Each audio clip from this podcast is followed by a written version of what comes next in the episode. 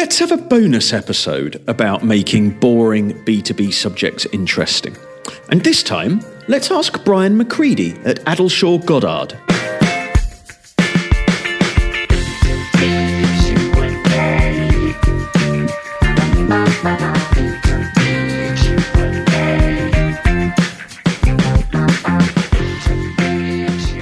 Hello, listener. You are extremely welcome to, well, let's call it episode 106 and a half of B2B Q&A, the podcast that goes in search of an answer to your question about B2B content writing. My name's David Maguire. I'm creative director at Radix Communications, the B2B writing agency. And as it's just a sort of mini episode, I don't actually have a guest co-host this time. We'll put that right next time. You might remember last time we answered this question from Dave Briggs. My name's Dave Briggs. I'm the marketing manager at Nash & Co Solicitors in Plymouth. And uh, my question is how can I take a fairly dry and some might say boring, uh, non sexy service, such as law, which is often laden with jargon, and turn it into something that people actually want to read? We got some brilliant answers from Catherine Wildman and Robin Collins, but they are both copywriters. So I thought to give us a marketer's perspective, I got in touch with someone that knows this territory really well and who has long experience of making legal stuff interesting.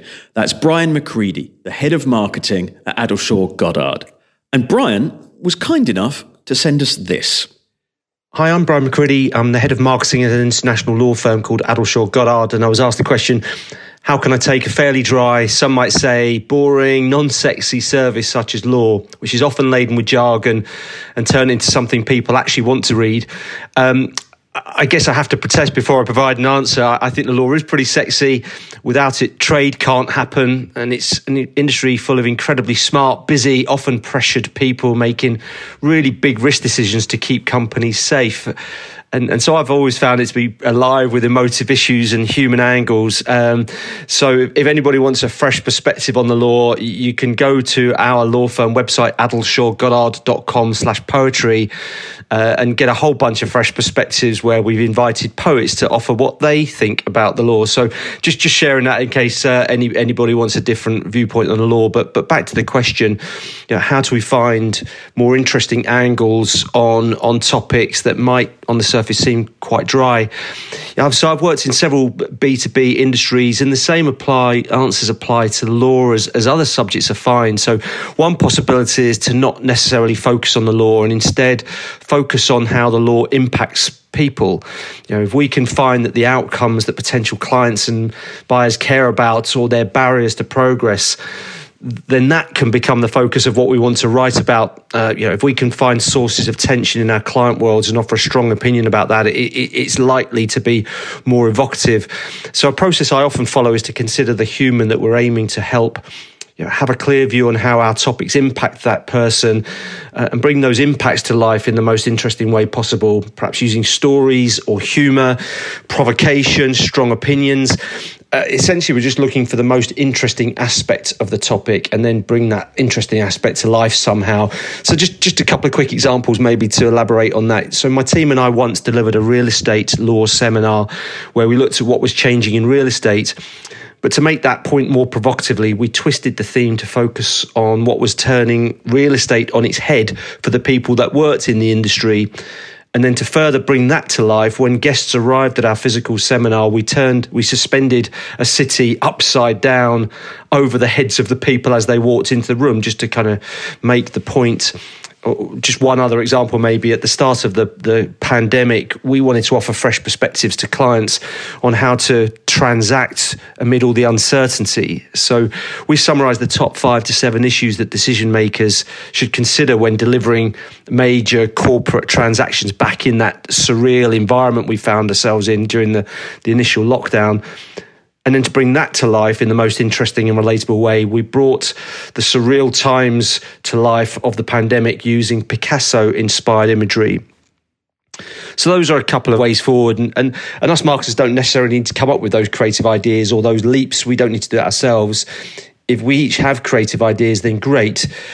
But we're, of course, often better served focusing, I find, on the objectives and the strategy and the calls to action and the results. So, if we each need some new inspiration, some new creative ideas, the time honoured answer is to hire a great agency and let them do their thing. Um, but, but there is one last little imperative of that I wanted to share. If the ideas that we get pitched by our agencies don't make us equally excited and nervous, we're probably not pushing things hard enough to stand out every marketer that I know, their threshold for what makes them nervous varies. I, I, find the confidence to push boundaries comes with time. So the convenient truth is just to push it as hard that's and that's right for us and right for the brands that we work with. But I think we must each always remember that if, if, if a piece of content, if a piece of marketing doesn't actually move us, and, and, I mean by that genuinely invoke a smile or a wow or some serious intrigue, it's almost certainly won't move the reader or listener either. And, and just to close, you know, the writer Robert Frost offered some sage advice on that when he said, you know, no tears in the writer, no tears in the reader, no surprise for the writer there's no surprise for the reader. So if it doesn't surprise or evoke us in any way, it won't evoke the reader. So we do have to find that that creative twist ourselves or with agencies. Um, I, I, hope that helps, but uh, just want to say one last shout out for the law. It's a, it's an amazing B2B sector to work in.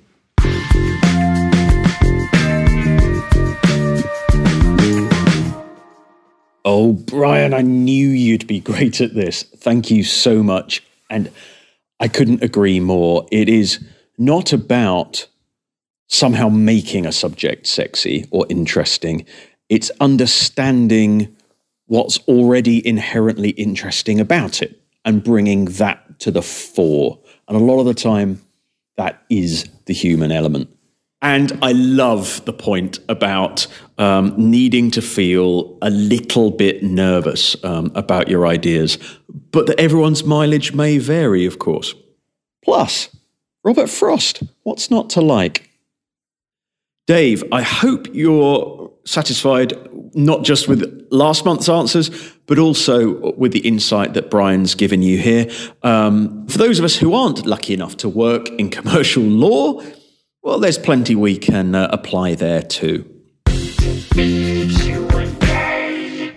So, very short and sweet episode this month. We'll be back answering another in a bit more detail next time. And remember, it could be your question we answer in a future episode. If you have a question for B2B Q&A to answer, email a voice memo to podcast at radix-communications.com or find us on social media. You can also get in touch with us on Twitter at radix.com or on LinkedIn. Next time, we'll dive into a question in a bit more detail with all the normal stuff like copywriting pro tips that you'd expect. I'll see you next time for another B2B Q&A.